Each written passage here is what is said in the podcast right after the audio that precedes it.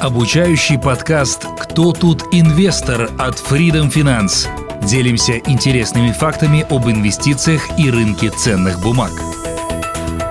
Здравствуйте! В эфире подкаст «Кто тут инвестор» от вашего любимого брокера Freedom Finance. С вами Жанна и мой неотразимый помощник Сакен.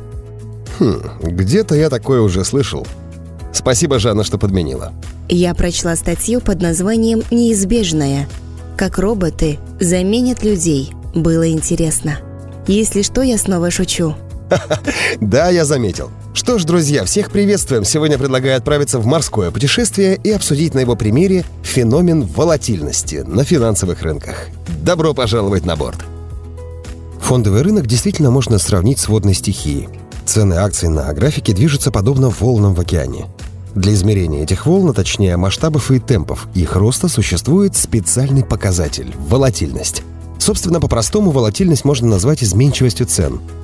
Иногда наступает полный штиль. Биржевики называют эти периоды флетом, от английского слова «flat» – «плоский». В такие моменты цена стабилизируется в диапазоне или медленно ползет в одном направлении. Торги идут на маленьких объемах. Все это свойственно зоне низкой волатильности, но, как и подобает настоящему океану, Затишье на рынке не может продолжаться бесконечно.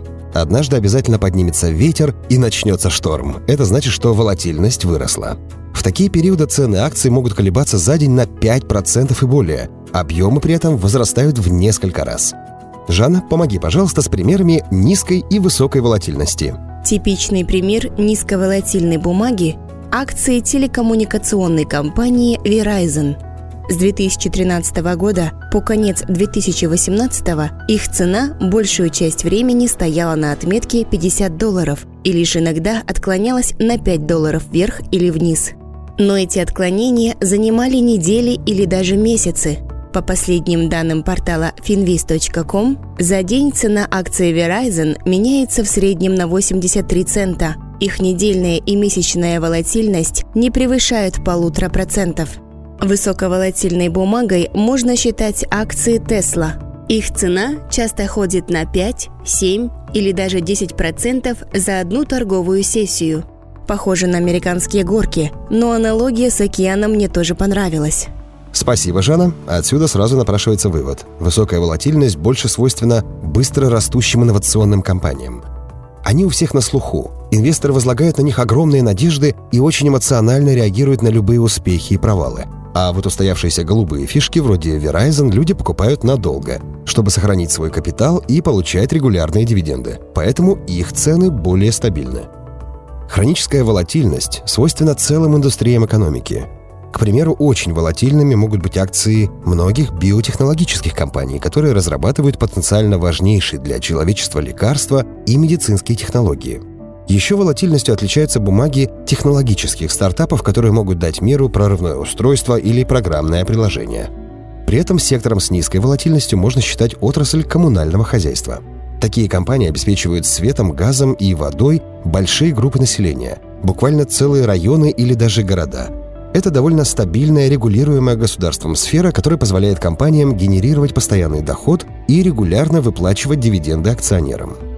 Такие факторы нужно учитывать при выборе инструментов для своего портфеля.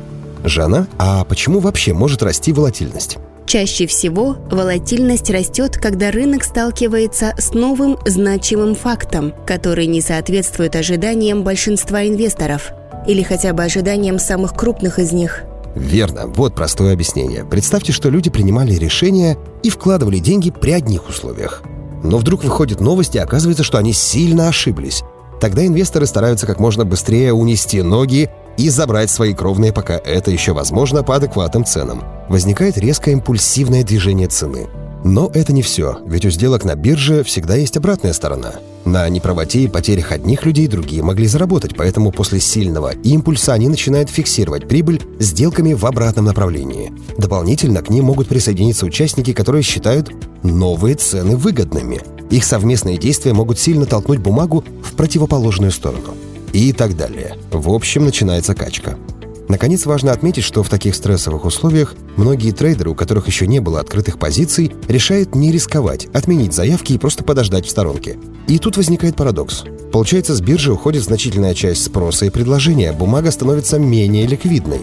Но при этом по ней должны проходить большие сделки всех, кто хочет как можно быстрее выйти или зайти. Соглашаться этим торопыгам приходится на любые доступные цены. Это и приводит к сильным направленным движениям. Повышенная волатильность будет длиться, пока инвесторы не успокоятся, а их крупные сделки не перестанут массово всех распугивать и давить на цену. Как-то так. Отметим также, что сами события, которые могут привести к повышенной волатильности, бывают ожидаемыми. То есть инвесторы заранее знают, когда выйдет новость, но не знают ее результат. Жанна, приведешь примеры таких событий?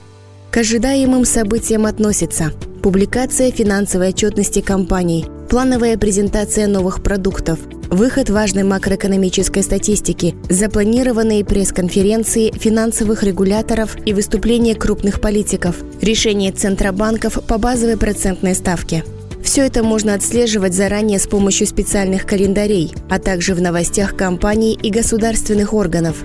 Но есть также непрогнозируемые события. Черные лебеди, как их называют, небезызвестный Насим Талеб – Разрушительные стихийные бедствия, техногенные катастрофы, войны, эпидемии, теракты, неожиданные новости о крупных слияниях и поглощениях, незапланированные решения по одобрению или запрету лекарств, новости о правительственном расследовании против компании – все эти события, известные и неизвестные, могут поднять в определенных акциях или сразу на всем рынке настоящее цунами – Поэтому при возможности всегда желательно знать о грядущем повышении волатильности.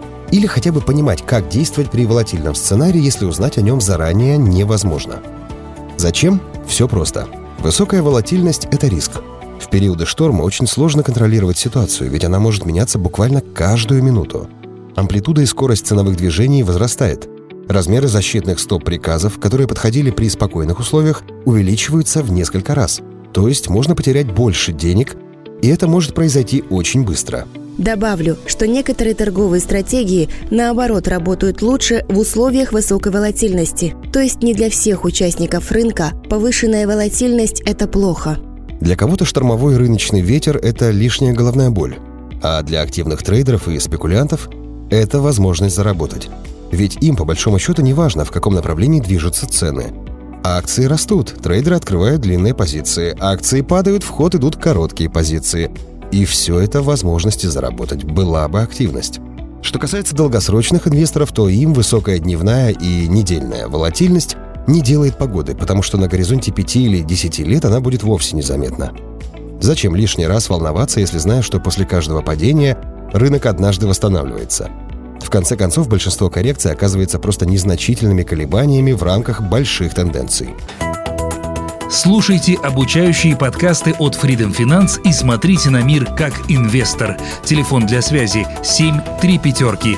Бесплатно со всех мобильных операторов Казахстана.